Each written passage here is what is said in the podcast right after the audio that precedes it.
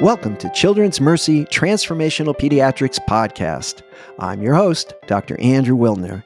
Today, I have the pleasure of speaking with Dr. Alyssa Stephany, Associate Professor of Pediatrics, University of Missouri, Kansas City School of Medicine, and Education Associate Professor of Pediatrics, University of Kansas School of Medicine.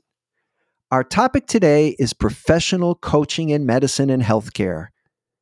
The healthcare sector has begun to embrace coaching to promote resilience and innovation during a time of massive disruption while also cultivating healthier workplace cultures. In this podcast, Alyssa Stephany shares how professional and peer coaching can help replace burnout, increase job satisfaction, and improve the overall provider experience of healthcare, while also having a positive effect on patient care. Welcome, Dr. Stephany. Oh, thank you for having me today. Yeah, our pleasure. And I'm really looking forward to learning more about physician leadership and coaching. Let's start by talking about the Physician Leadership Center at Children's Mercy. Tell me about the center and its purpose. Oh, excellent. Well, the Leadership Center for Physicians is specifically designed by physicians and really tries to close that gap of our education. So we are, I think, well educated to take care of patients, but our taking care of patients really, our education was missing some things. We often aren't taught the business of healthcare, and we're often not taught about the healthcare landscape and how it's evolving and what factors impact the change of healthcare. And we also aren't often privy to things like billing and coding, things outside of patient care, direct patient care. And so talking about how to lead, how to come to the table and discuss important issues that affect healthcare and how we deliver healthcare are things that aren't necessarily taught in medical school or residency. So oftentimes we get into our faculty days and we then function in a healthcare system that we don't necessarily understand.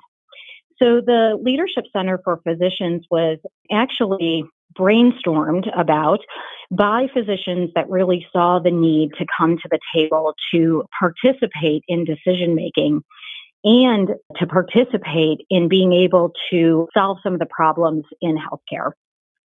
So not only is it a development process for those of us that are on the front line, because on the front line we can also lead, we can lead teams, but also for those of us who are actually in leadership positions that are making some of these active decisions. So, really, the Leadership Center for Physicians really is multifold in the sense that whether or not you are a formal leader or an informal leader as a physician, really trying to give you those tools and skills that we really didn't get during our training. Yeah, well, that's great. I would agree because I remember when I was in medical school, I had, you know, all I could do 100 hours a week just to learn medicine and really no bandwidth for business or billing or leadership. So I think it's great that there's this postgraduate center now to uh, help physicians because we're kind of at the mercy of all of those things in our daily jobs. Now, one question I had, it's not all that clear to me, is what is the difference between coaching and mentoring? So I think growing up in medical school and residency, we're a little bit more familiar with mentors. Mentors are usually people who are ahead of us in our career. Sometimes they can be peers, but they are people who have walked the path often before us and can share back their learnings.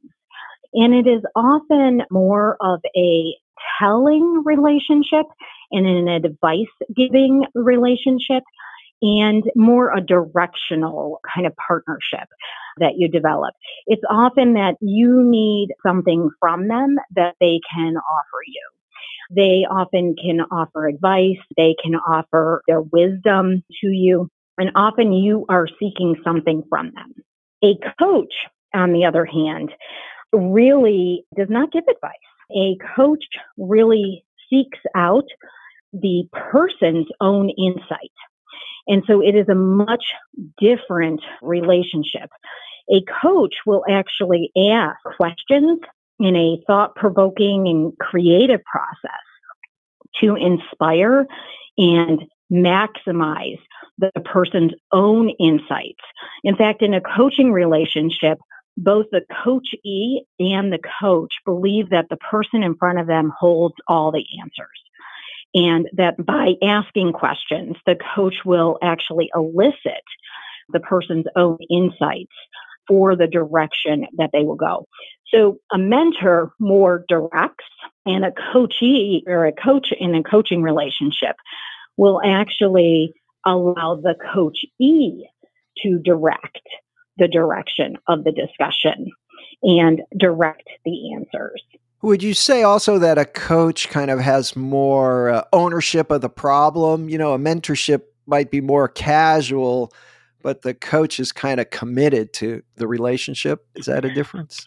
Yes, I think also it can be a mentor can come in even just one time a coach and a, coaching relationship is really meant to be a very longer term, more longitudinal kind of relationship. You know, because sometimes you could just get mentored one or two times for something. A coach really wants to develop that relationship with that person and really help in that discovery process. Now, coaching can be one on one, but what about teams? Do you have coach for like teams within healthcare? Yes, actually, we do. And very recently, there has even been a certification process for even team coaching. So that as the coaching profession has gotten more professionalized and there's now credentialing and certification to it. And as the profession has really grown as a career, now there's even real criteria to what team coaching should even be and what really is a team coaching engagement. And how team coaching can really be used is not only for kind of those team dynamics and team cohesiveness together. You can do it on a small scale, you can do it on a large scale, but you can really drill down to like, can you help a team find even their purpose? Can you help a team grow together to become functional? Could you help a team in a merger process?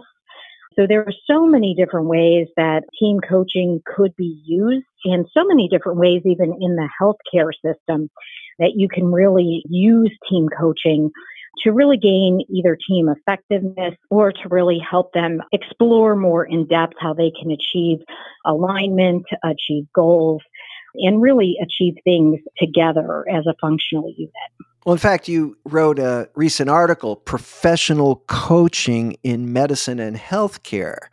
So, how do you get an organization to sort of accept coaching? How does it become part of the culture?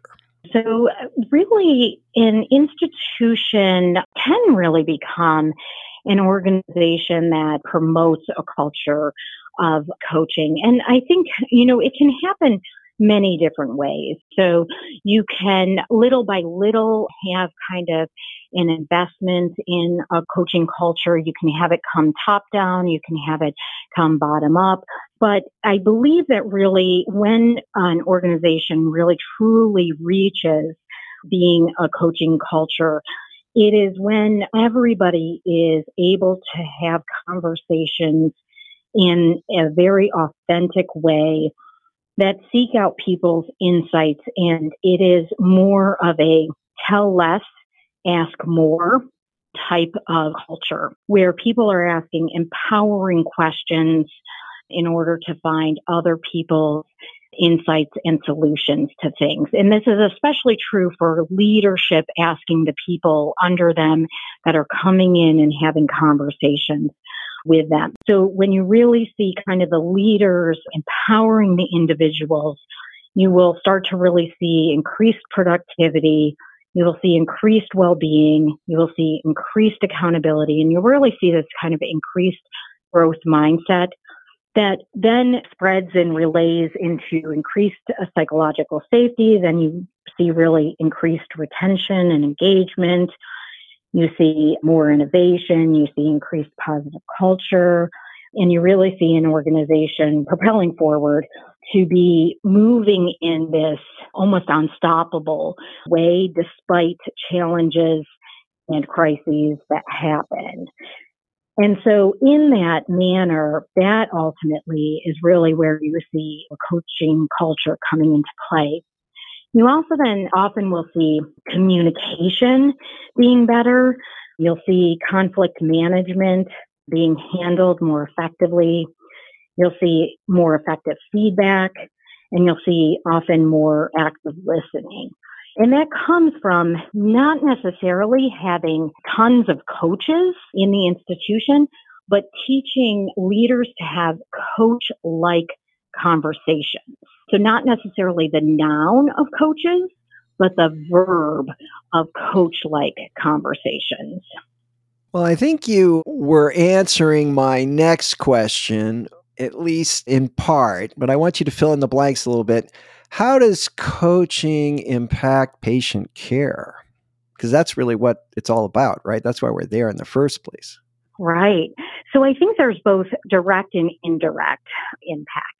So uh, when you have uh, then your organization, a healthcare organization, really exemplifying a coaching culture. You then have a lot of the things that I just spoke of, like increased productivity.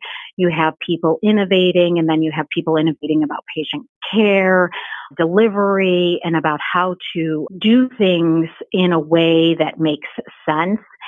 But you also then have people when they are directly touching patients also asking instead of telling patients, you have them also asking and empowering patients and asking them their insights and asking them and then having coach like conversations with patients. Now, we talk a lot about the patient experience and we talk a lot about patient centric care. And so, although we have definitely already started down that road, we know that everybody has great opportunity to even improve that. And so, just imagine if you are continually improving your skills on having coach like conversations, how you can even translate that even better to the bedside, too.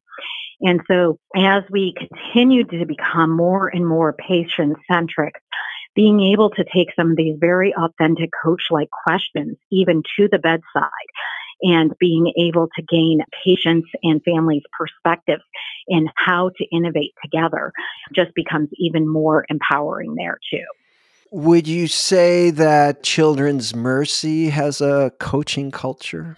I would say we have a large dedication to having a coaching culture at Children's Mercy. Not only are people taking up on the investment of coming and getting a internal coach, but we also have so many of our leaders partaking of the opportunity to come get education on having coach like conversations. There is many development opportunities to learn how to have these types of conversations and there is a, such a hunger from the leaders to partake in these development opportunities. You can feel it palpably around the institution, this dedication towards really continuing to grow the coaching culture here. Oh, thanks for that. Well, we're just about ready to wrap up. For those physicians and healthcare providers who are listening and who are interested in sort of partaking of this coaching. Do you have any advice? When we survey each year, I think that the comments that come out speak the loudest. And so I'd love to give the advice from the comments that have been allowed to be shared. And one of the comments is if you haven't done it yet, go find an internal coach. And so I would say that if you haven't partaked in coaching yet, and if you have an opportunity, go try it out. Go see what it is all about. And so I would say that that is one of the takeaways. Number two, I would say think about investing in an internal coaching program. Our institution has on average saved 2.1 million retention cost savings per year. And in a time when there is a lot of turnover and when there is a lot of burnout, being able to say that 98% have experienced greater well-being as a result of coaching is wonderful. Knowing that you're able to make a difference in that. And so if an institution is able to look into what it would be to have internal coaches, I think that would be another takeaway is think about what you're able to do and invest in for your people in terms of well-being and in terms of helping invest in retaining people. I think those are some of the two biggest takeaways that I would say because it's about the people. It's about the people that then see the patients and can really do very good work for the patients. Oh, I agree. I think less burnout and happier physicians and other healthcare providers, it can't help but translate into better patient care. Well said. Well, Dr. Alyssa Stephany, this has been a very informative discussion, and I'd like to thank you very much for joining me on Transformational Pediatrics. Thank you again for having me. For more information on Children's Mercy Kansas City, visit childrensmercy.org. I'm Dr. Andrew Wilner. Thanks for listening.